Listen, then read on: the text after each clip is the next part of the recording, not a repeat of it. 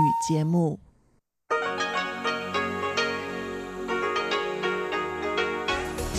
В эфире Международное радио Тайваня.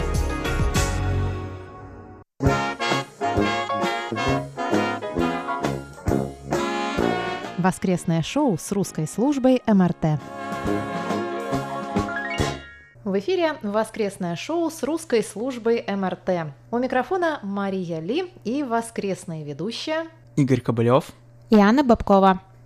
Давайте подведем итоги опросу минувшей недели. В прошлое воскресенье мы спросили вас, какая система экзаменов предпочтительнее. Лотерейная система, принятая в советские годы, или же новая тестовая система.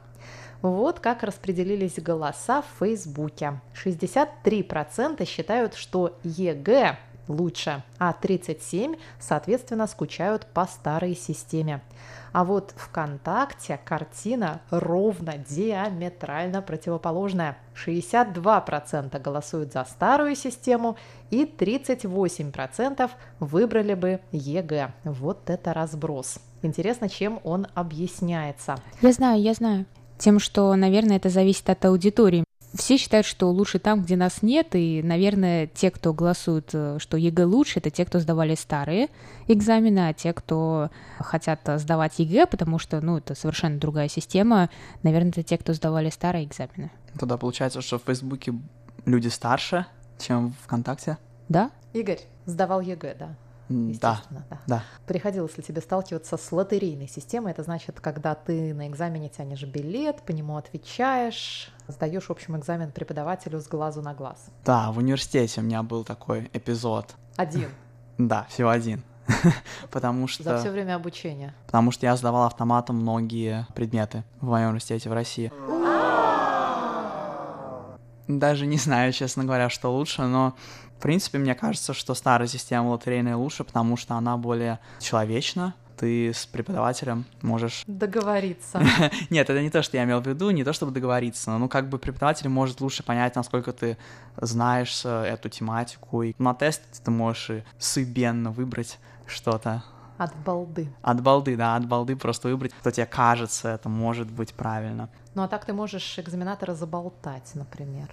Но если этот экзаменатор сам не очень разбирается в своей тематике, то ты можешь, а если разбирается, Кстати, то вряд ли. Я хочу добавить, что если бы на самом деле вопрос стоял, какая система лучше для оценки знаний, например, в университете, то есть когда в конце семестра все студенты проходят через сессию, да, то на самом деле я считаю, что, например, экзамен устный оценивает знания явно лучше. Конечно, здесь э, тоже играет человеческий фактор, но именно у нас стоял вопрос о поступлении в университет. Какая система лучше? Здесь я бы все-таки сказала, что ЕГЭ, но вот в процессе обучения это устные экзамены. А вот что считают наши читатели и слушатели в социальных сетях.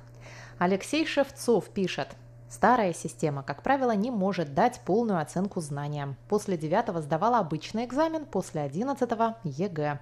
Для первого достаточно просто зазубрить билеты и надеяться на удачу, а с ЕГЭ все сложнее. Также нам написал Саша Сычев. На мой непросвещенный взгляд, лучшая система, которая не только автоматически фиксирует полученные знания, но и раскрывает творческий потенциал учащегося, умение грамотно излагать свои мысли. А Николай Егорович Ларин пишет, «Я сторонник старой системы сдачи вступительных экзаменов для поступления в ВУЗ. Помню до сих пор вступительные экзамены в Московский энергетический институт. Два экзамена, письменных и два устных. В итоге получил по сочинению и решению задач по математике хорошую оценку, а по двум устным экзаменам отличные оценки, набрав в общей сложности 18 баллов. При сдаче устных экзаменов имеется возможность повысить оценку, ответив преподавателю на ряд им предложенных вопросов – при сдаче же ЕГЭ такая возможность исключается, и таким образом сдающий абитуриент действует как робот, отвечая на шаблонные тесты. Вот поэтому многие университеты дополнительно проводят с желающими поступить в ВУЗ собеседования с целью выяснения глубины знания абитуриента.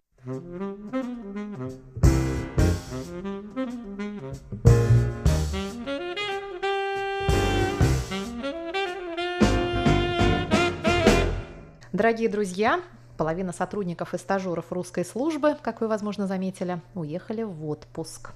И мы с Аней Бабковой решили провести такой эксперимент. В социальных сетях Facebook и ВКонтакте мы разместили объявление с призывом задавать вопросы в воскресное шоу. Нам вдруг захотелось устроить сессию вопросов и ответов. Нельзя сказать, что мы получили множество вопросов. В Фейсбуке нам написало всего четверо наших слушателей, а ВКонтакте ни одного. Но в конце концов это наш первый и довольно внезапный эксперимент, и вопросы получились весьма интересные. Сразу хочу поблагодарить Анну Гончарову, которая пишет, что вопроса у нее нету, и я только хочу поприветствовать и пожелать всего самого хорошего, со светлыми воспоминаниями и надеждой когда-то вернуться на этот чудесный остров. Обнимаю. Анна, мы вас тоже обнимаем.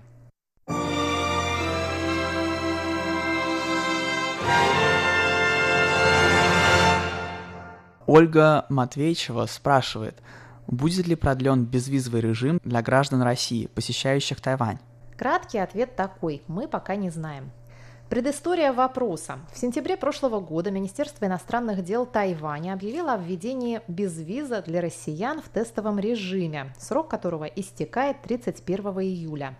Тайваньская сторона рассчитывала на симметричный ответ со стороны России, но тут возникла проблема с тем, что Россия не признает Тайвань государством и не может поэтому бюрократически оформить безвиз.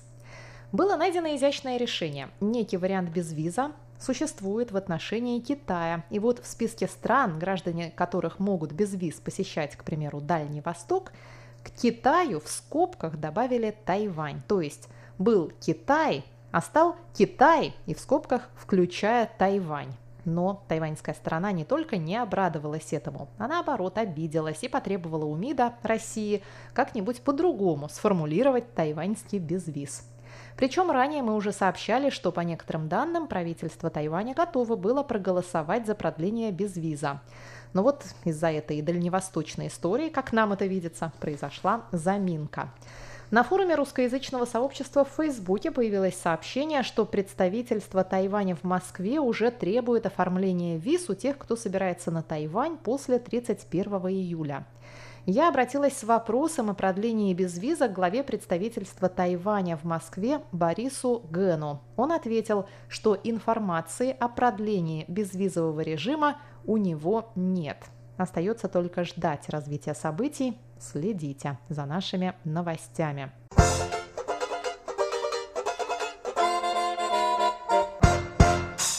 Иван Лебедев задал нам такой вопрос. Вопрос его касается QSL-карточки к 90-летней годовщине Международного радио Тайваня. Что на ней изображено? Извините, так и не понял. С уважением.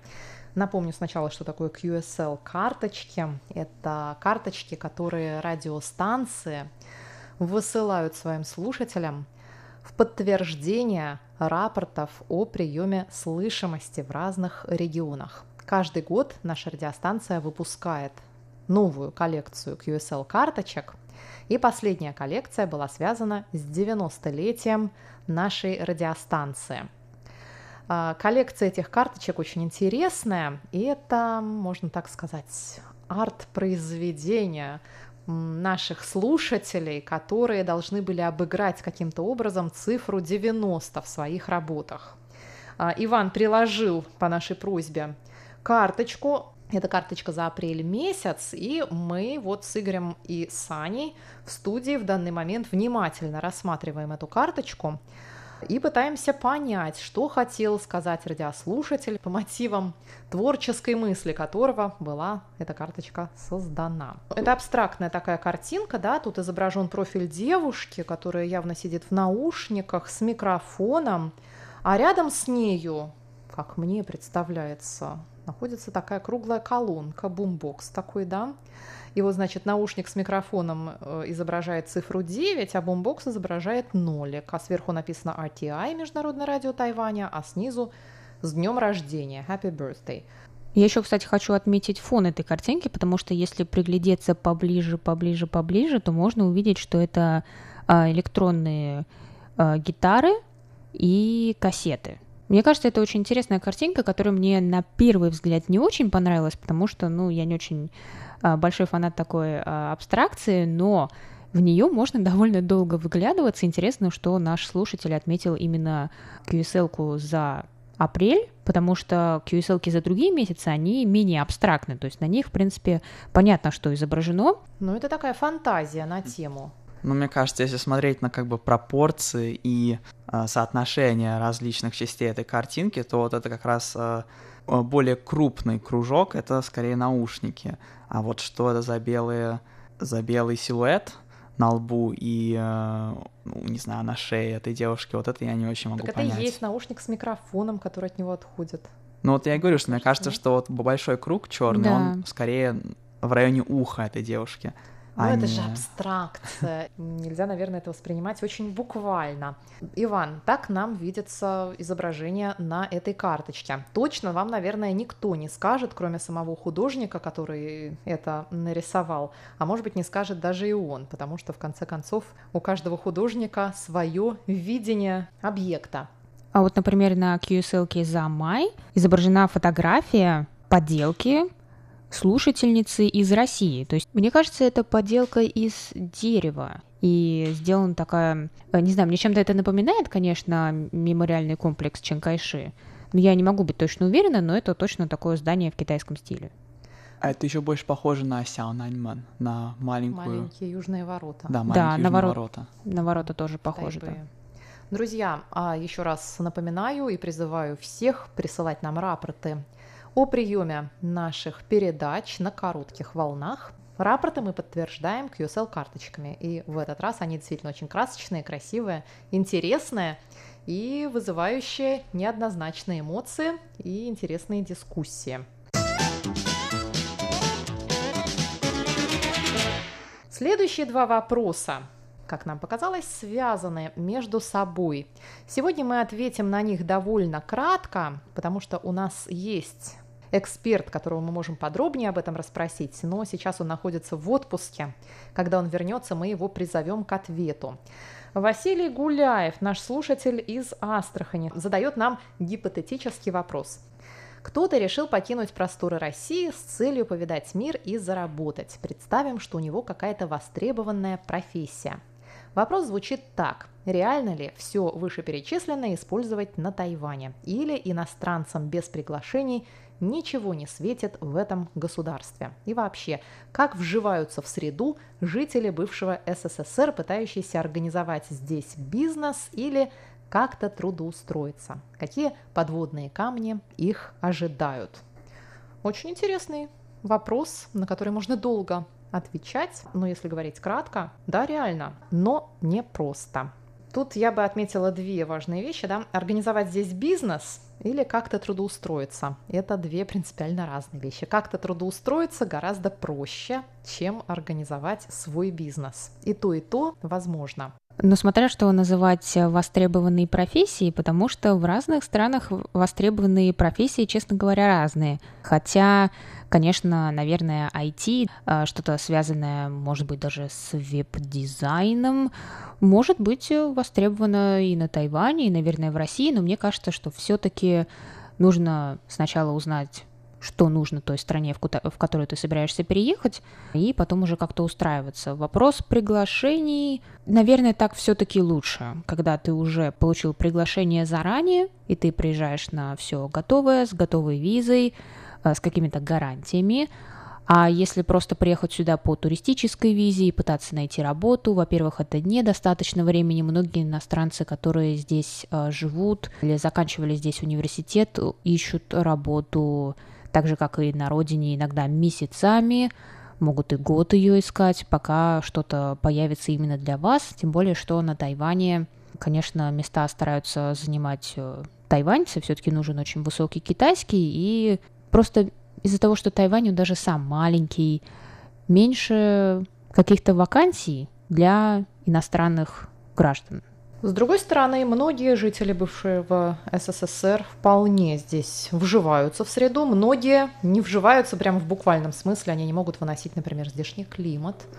Им многое здесь не нравится, то, что сильно отличается от России, какие-то бытовые вещи, непривычные вообще от Европы. Поэтому, да, я знаю людей, которые сюда приехали, все здесь дико полюбили и остались надолго, и также знаю людей, которые просто не смогли не то чтобы вписаться, а просто принять различные реалии и бежали радостно домой.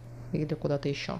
Поэтому я думаю, что в таком вопросе самый хороший совет это сначала приехать и посмотреть, потому что то, что вы представляете себе о стране из каких-то новостей, даже из наших передач, это не то, что это есть на самом деле. А, но это не значит, что здесь плохо. То есть просто вам нужно это... Насколько это для вас приемлемо. Оценить. Да. да. Угу. И Ольга Новикова задает тоже похожий вопрос по поводу получения вида на жительство на Тайване одним из трех путей – инвестиции, покупка недвижимости, открытие бизнеса. Если кратко отвечать на этот вопрос, а, я бы сразу отсекла покупку недвижимости, потому что она не дает права на получение вида на жительство. Инвестиции и открытие бизнеса дают. Можно таким образом получить вид на жительство с кучей подводных камней, конечно же. А чтобы получить инвестиционную визу или вид на жительство по инвестиционной визе, нужно инвестировать примерно 200 тысяч американских долларов, минимум, минимум.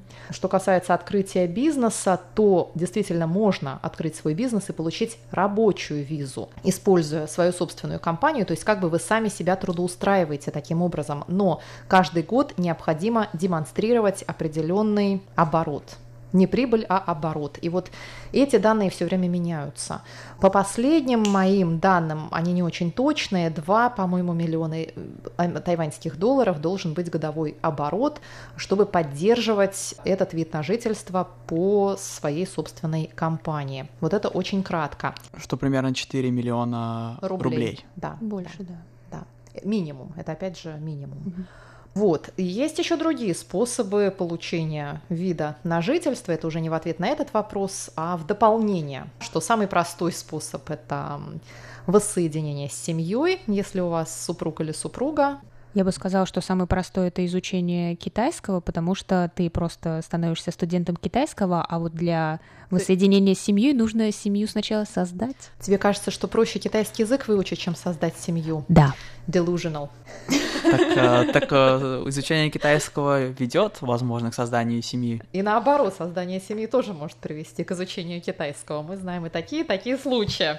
Аня сказала только что про изучение китайского языка. Да, статус студента языковых курсов также дает вам временное право здесь э, проживать. И студентов э, высших учебных заведений. У нас есть прекрасная стипендия от э, Министерства образования для граждан СНГ. Я была приятно удивлена, что в этом году мест стало больше. Я не уверена по, э, по сравнению с прошлым годом стало ли больше, но с моим годом э, я получала эту стипендию, мне кажется, 4 года назад. У нас было 17 мест на все СНГ, России и все остальные страны. Сейчас их 21. Более того, по последним, опять-таки, данным, а, студенты, прошедшие обучение в тайваньских вузах, имеют право на какое-то время здесь еще остаться для поиска работы. То есть они не обязаны сразу по окончании вуза покинуть Тайвань. Шесть месяцев. И виза, по которой большая, наверное, часть сотрудников Международного радио Тайваня здесь работает, это обычная рабочая виза которую вам оформляет ваш работодатель и по этой визе вы получаете тоже вид на жительство. Тут я еще вот что скажу. Вид на жительство и постоянный вид на жительство – это все-таки несколько разные документы.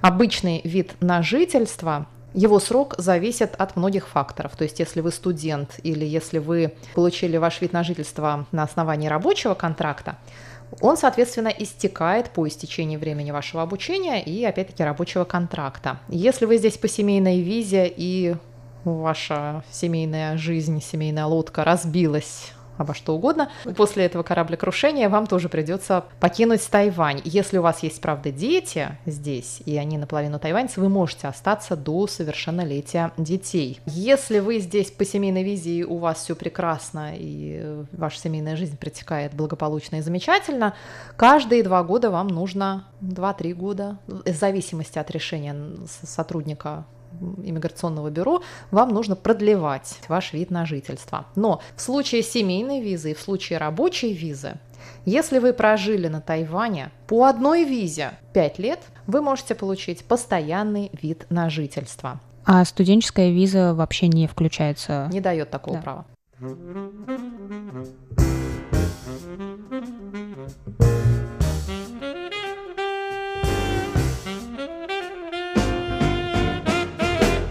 А какой же вопрос зададим сегодня вам? Мы, дорогие друзья, по итогам нашей интереснейшей дискуссии. Посещают ли вас мысли или желание пожить и поработать за рубежом? Пожалуйста, пишите нам по адресу russ@rti.org.tw и участвуйте в наших опросах в Фейсбуке и ВКонтакте. А мы, ведущие воскресного шоу Мария Ли, Игорь Кобылев и Анна Бабкова. Прощаемся с вами до следующей недели. Я передаю микрофон Анне Бабковой, которая продолжает нести вахту почтового ящика. И в конце воскресной программы для вас прозвучит рубрика «Гостиная МРТ» с Инной Островской. Всего вам доброго! Пока! Пока!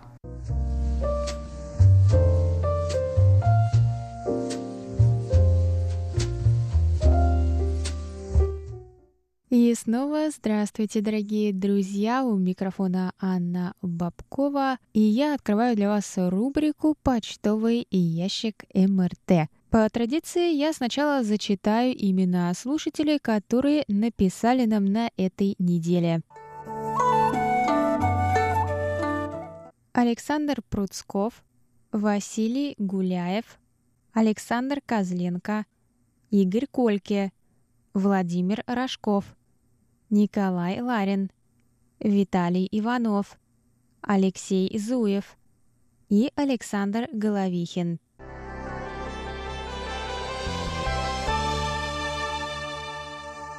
Теперь мы переходим к обзору рапортов. Давайте посмотрим, как нас было слышно на частоте 5900 кГц, которую вы можете услышать с 17 до 17.30 UTC.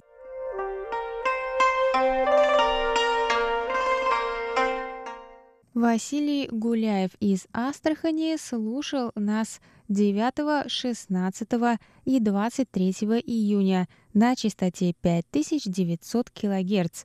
Он пишет, что прием в Астрахани был среднего качества 9 июня. Сила сигнала составляет 3 балла, отмечается замирание сигнала и оценка по шкале СИНПО 3-4-4-3-3. Василий также добавил, что, тем не менее, все было вполне разборчиво слышно. 16 июня сила сигнала также составила 3 балла, отмечаются замирание сигнала, оценка по шкале СИНПО 3, 4, 4, 3, 3, и также все слышно вполне разборчиво. 23 июня Василий поставил такую оценку по шкале СИНПО 3, 4, 4, 3, 3. Александр Головихин из Тольятти слушал нас 20 июня на частоте 5900 кГц и поставил такую оценку по шкале СИНПО 45544. Алексей Зуев из Воронежской области слушал нас 18 июня на частоте 5900 кГц и поставил такие оценки по шкале СИНПО 5455. Мы также получили рапорт от нашего слушателя Николая Егоровича Ларина из Подмосковья. Он слушал наше радио с 19 по 22 июня на частоте 5900 кГц и пишет, что 20 июня прием отсутствовал. 21 и 22 июня прием был удовлетворительным по шкале СИМПО на 3-4-3-3-3. Он также рассказал, что в Подмосковье в эти дни стояла очень жаркая для июня погода, и каждый день температура воздуха днем превышала 30 градусов тепла. И, на его взгляд, такая погода как раз могла повлиять не только на самочувствие людей, но и на прохождение радиоволн на трассе Болгария-Москва. Следующий рапорт от Александра Пруцкого – он слушал нас каждый день с 13 по 23 июня на частоте 5900 кГц в Рязани и поставил такие оценки. 13 июня 35533, 14 июня 25532. Сигнал был слабым. 15 июня 35533, 16 июня 35533.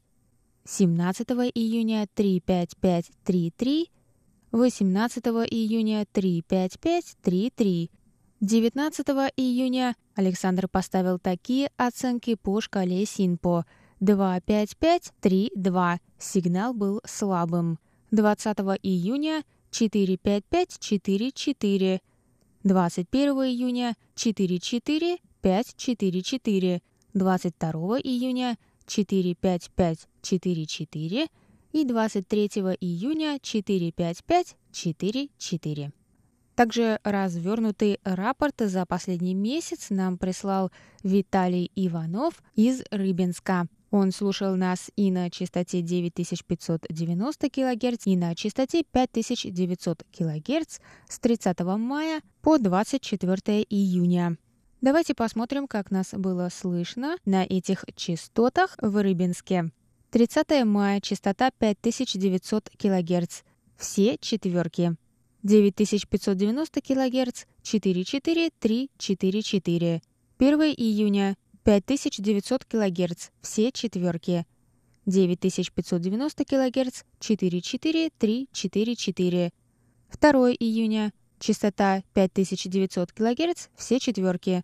9590 кГц 44344. 3 июня 5900 кГц. Все четверки. 9590 кГц 44344. 5 июня 5900 кГц все четверки и 9590 кГц тоже все четверки.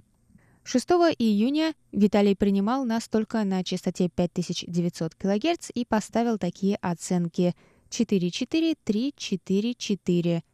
9 июня 5900 кГц все четверки – 9590 кГц 44344. 10 июня 5900 кГц все четверки 9590 кГц 44344.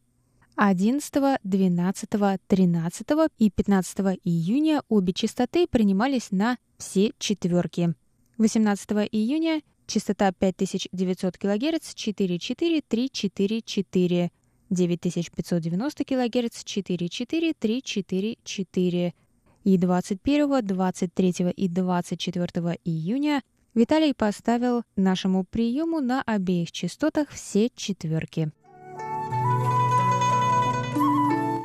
И теперь переходим к рапортам по частоте 9590 кГц.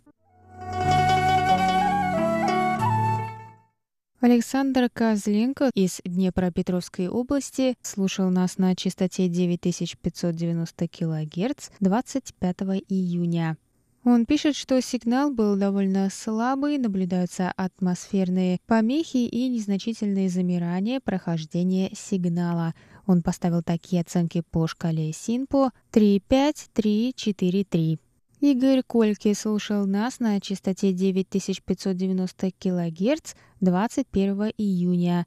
Он вел прием из Улан-Удэй и пишет, что вокруг были только горы, минимум линий электропередачи и городских технологий, и отсюда получился хороший прием с минимумом промышленных помех. Нет мешающих станций, замирания незначительные. Общая оценка – хорошо. Он поставил такие оценки по шкале СИНПО 55444. Владимир Рожков из Канска слушал нас 22 июня на частоте 9590 кГц. Он поставил такие оценки по шкале СИНПО 35443. На этом я завершаю обзор рапортов. Спасибо огромное нашим штатным и внештатным мониторам за вашу работу. Пожалуйста, продолжайте присылать ваши рапорты нам на почту russ собака rti.org.tw. И также не забывайте писать нам вопросы для рубрики «Вопрос недели». А на этом я с вами прощаюсь. Не знаю, буду ли вести почтовый ящик на следующей неделе. И поэтому хочу отдельно от себя поблагодарить всех слушателей, которые написали нам в прошедшей неделе. Мне было очень приятно читать ваши письма и отзывы, надписывать вам QSL-карточки и отвечать на ваши вопросы. И я встречусь с вами в своих передачах. Слушайте нас на коротких волнах в интернете на нашем сайте ru.rti.org.tw.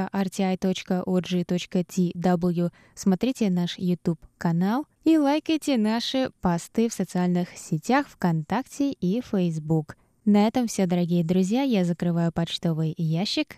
До встречи. Пока.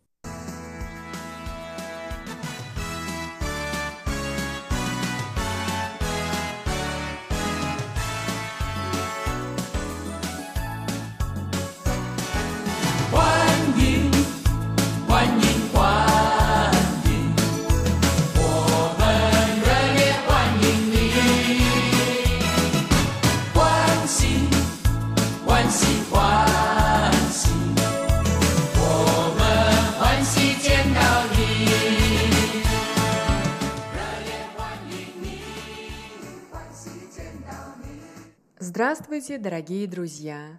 У микрофона ведущая Инна Островская, и я приглашаю вас в гостиную Международного радио Тайваня.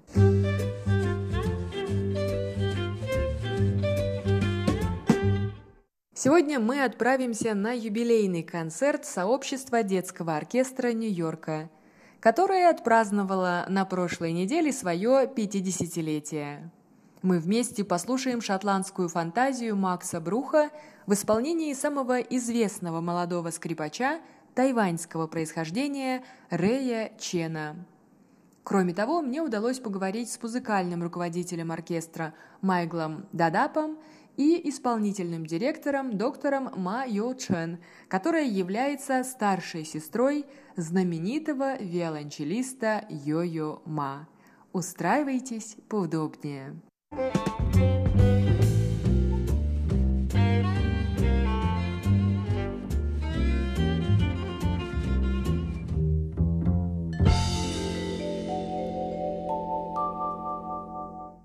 Но сначала немного истории о создании детского оркестра. В 1962 году американский композитор, пианист и дирижер Леонард Бернстайн пригласил на сцену семилетнего виолончелиста Йо-Йо Ма. Почетными гостями того благотворительного концерта были Джон и Жаклин Кеннеди и президент Дуайт Эйзенхауэр. Йо-Йо приехал в США из Парижа за год до этого.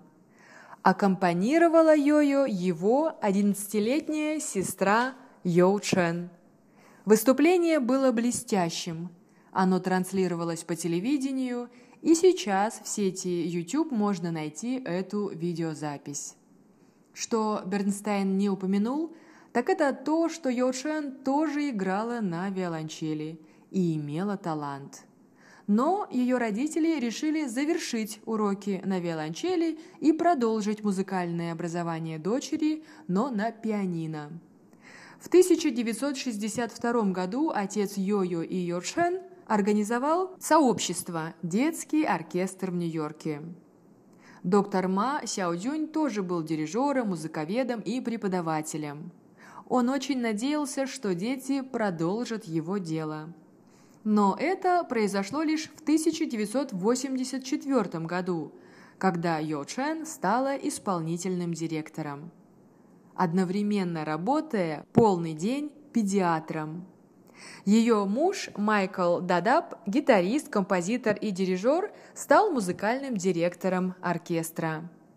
Йоу Чен и не думала о возвращении к музыке до встречи с Майклом. Доктор Ма так рассказывает о том времени. Майкл был гастролирующим музыкантом, и когда мы задумались о семье, я спросила его, а как же быть с твоими гастролями? Майкл, не зная об оркестре моего отца, сказал, что хотел бы открыть музыкальную школу для детей. Так мы возродили наш детский оркестр. И в самом начале в нем играло не более 20 студентов. А сейчас детский оркестр Нью-Йорка дает концерты в лучших музыкальных залах страны. Thank you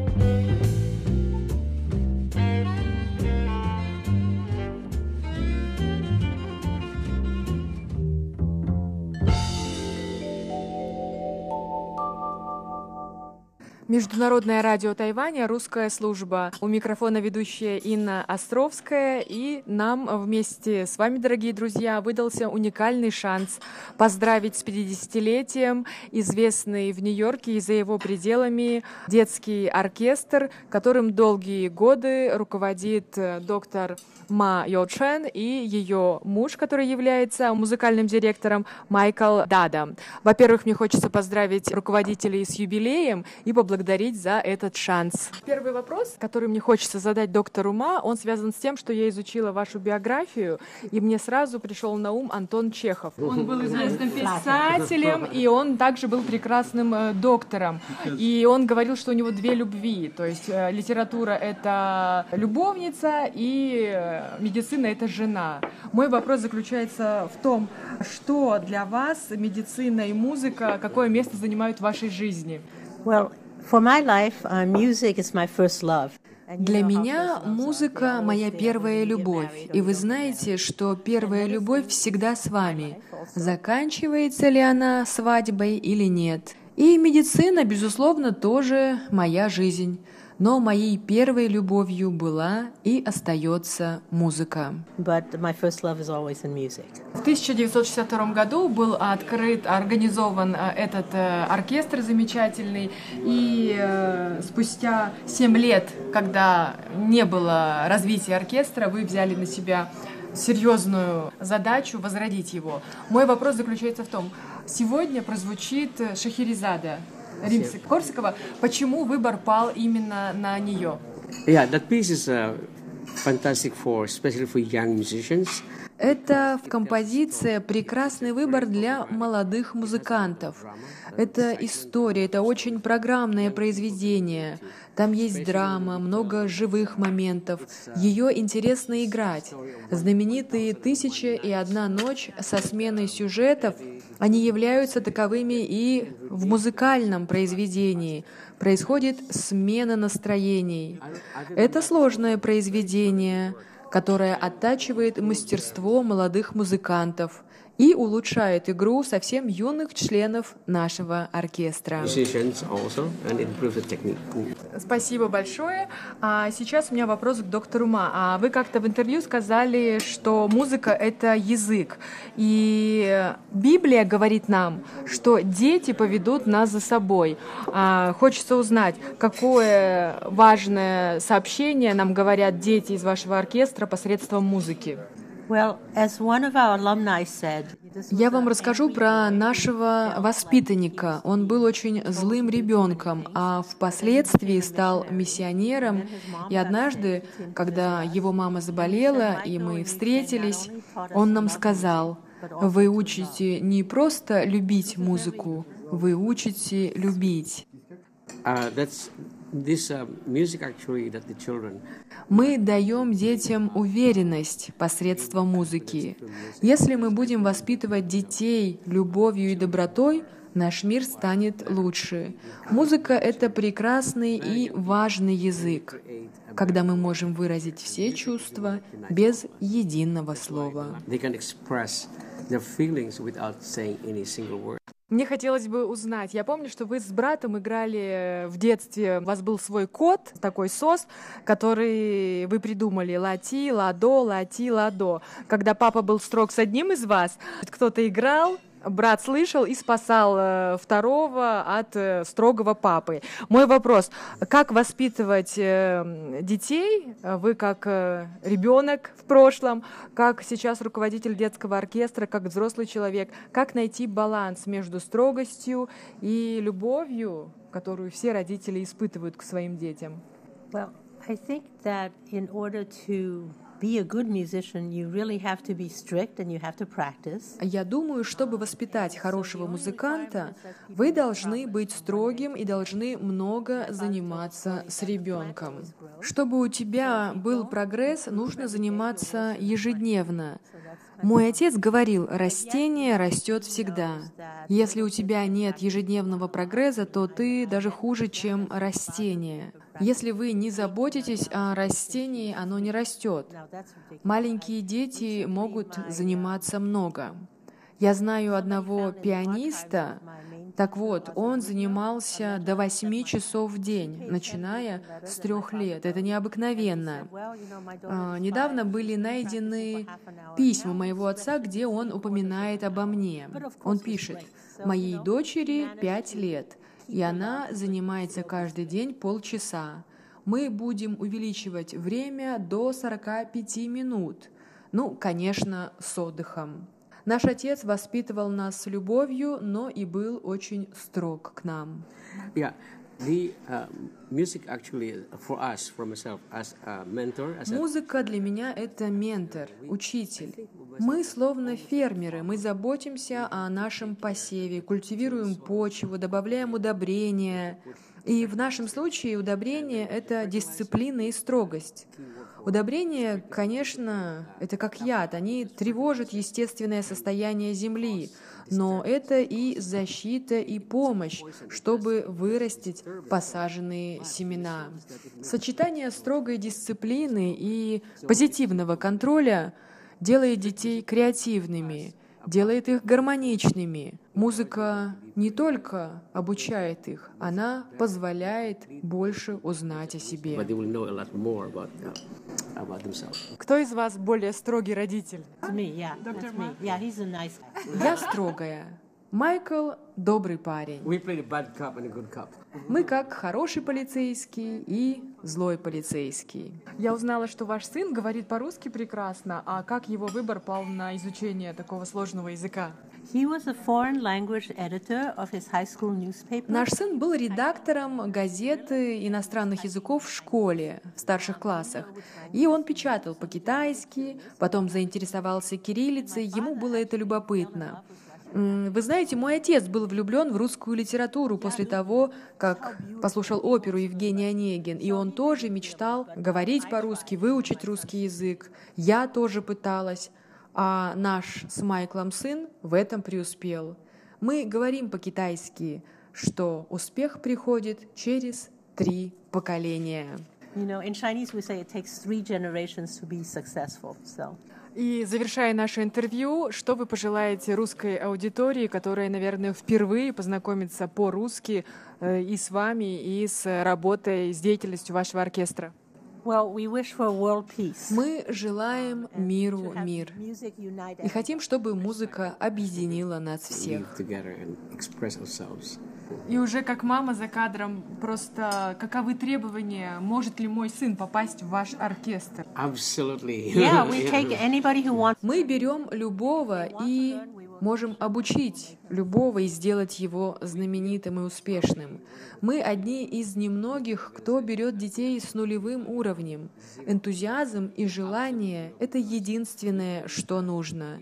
Мы создаем комфортную атмосферу для того, чтобы каждый смог овладеть музыкальным мастерством. who are just above their level. So they grow in an organic and natural manner.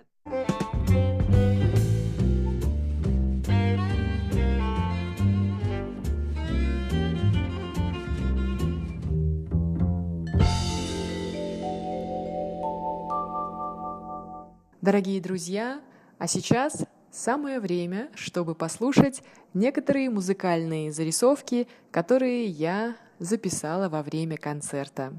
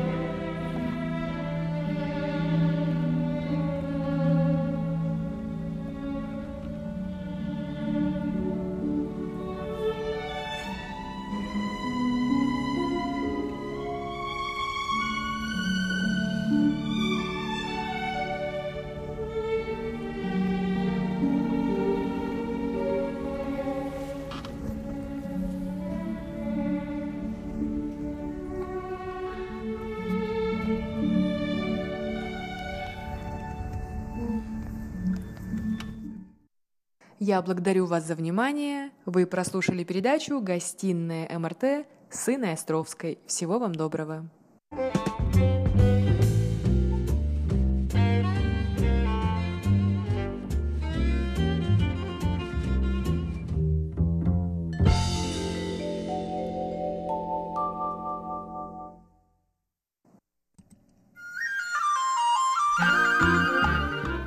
Тайвань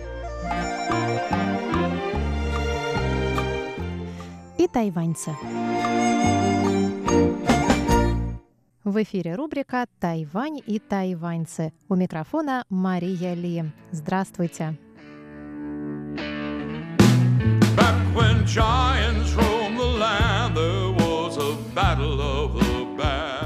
Дуглас Чарльз Рапьер, сокращенно DC, музыкант, блюзмен, автор и исполнитель песен, уроженец Чикаго, который много лет живет и работает на Тайване.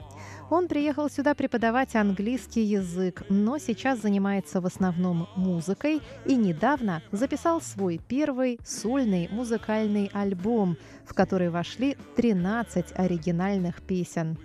Я пригласила DC в нашу студию рассказать о своей жизни на Тайване, о тайваньской музыкальной блюз-рок-н-ролльной сцене и, самое главное, о своих песнях. Некоторые из них мы послушаем в наших ближайших передачах. Итак, встречайте. Певец, музыкант, композитор и поэт DC Рапьер. Feeling 15 again. I wish I had DC, у меня в руках ваш альбом, компакт-диск, прекрасно оформленный, очень красивый, и песни на нем просто превосходные. Альбом называется Feeling 15 Again, что можно перевести как «Мне снова 15».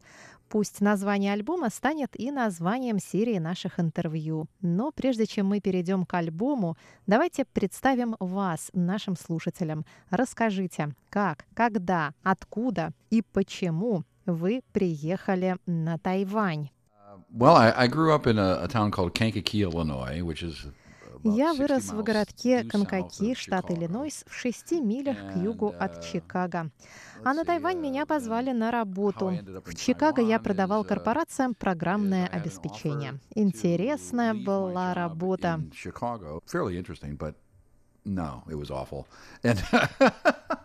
На самом деле нет, она была ужасная. You know, was sales. But uh, but then I got a, an offer from a guy. Но мой друг, у которого здесь, на uh, Тайване, была школа английского языка, позвал меня сюда преподавать. Я не был уверен, удастся ли мне это. Я никогда не занимался преподаванием. Но он сказал, ты же говоришь по-английски, вот и приезжай. Я и приехал. Uh, he said, "Well, come Первоначально я over." So I планировал провести здесь 18 months. полтора года. And uh, he said, "Well, come over." So I agreed to come over for 18 months. Когда это было? That was in 1989. Это было в the first- oh, the first 1989 directly году. Президентом был еще Ли Дэн Хуэй. Хао Бу Цунь был премьером. И я так никогда отсюда и не уехал.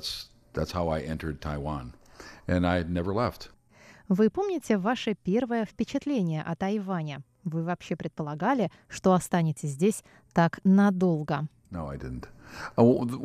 Impression. Нет, не предполагал. Одно из первых впечатлений — это было очень странное сочетание современности с традиционализмом, даже, я бы сказал, третьим миром. Мой друг, он тоже из Чикаго. Он познакомил меня с жизнью здесь. Для меня это значило так много. Я очень ему благодарен. А что было для вас самым трудным? Uh. Помимо языка или даже языков, которых я не знал, вписаться в тайваньскую культуру, тайваньское общество, это было очень нелегко. Вы знаете это не хуже меня. От вас ожидают, что вы будете играть определенную роль, вести себя определенным образом. И это совсем не то, как привык себя вести хулиган из Чикаго. Я приехала сюда в 2001 году и вижу, как изменился Тайвань за эти годы. Но это, конечно, совсем не те перемены, что наблюдали вы с 1989 года.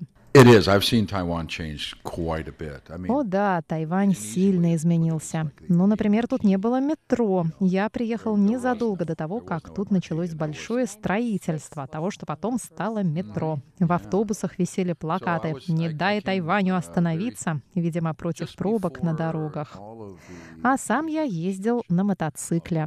I rode a motorcycle. Yeah, I had a. Sanyang 125. В аварии попадали? Yeah. you ever get in an accident? Of course. Конечно. Anybody that's ever told said that they've never had an accident. Если вам кто-нибудь скажет, что ездит на мотоцикле и ни разу не был в аварии, он врет. То вы в кого-то врежетесь, то в вас кто-то. Я пару раз врезался в машины, которые неожиданно открывали свои двери. bam, you know. Как вы решили здесь остаться? Это было осознанное решение?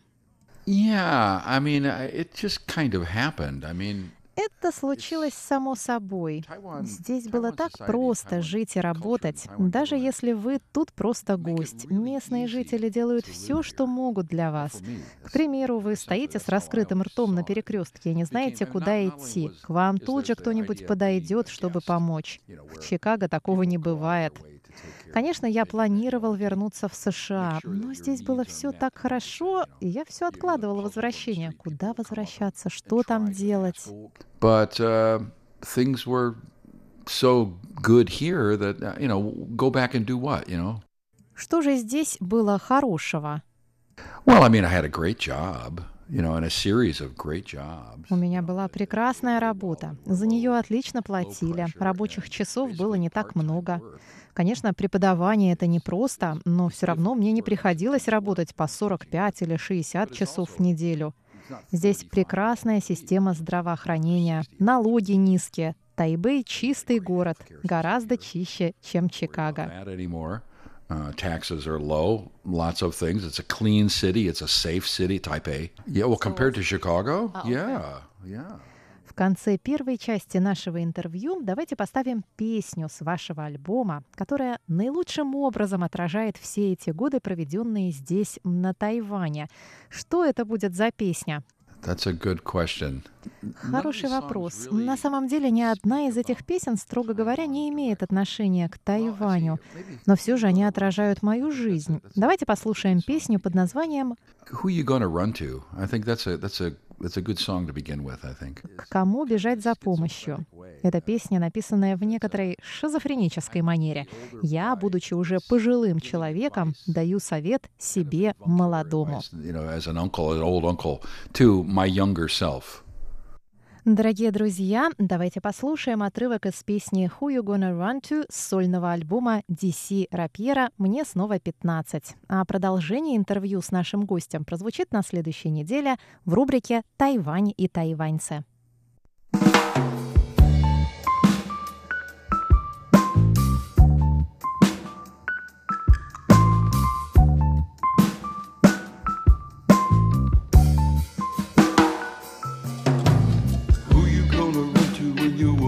Out on you? Who you gonna run to?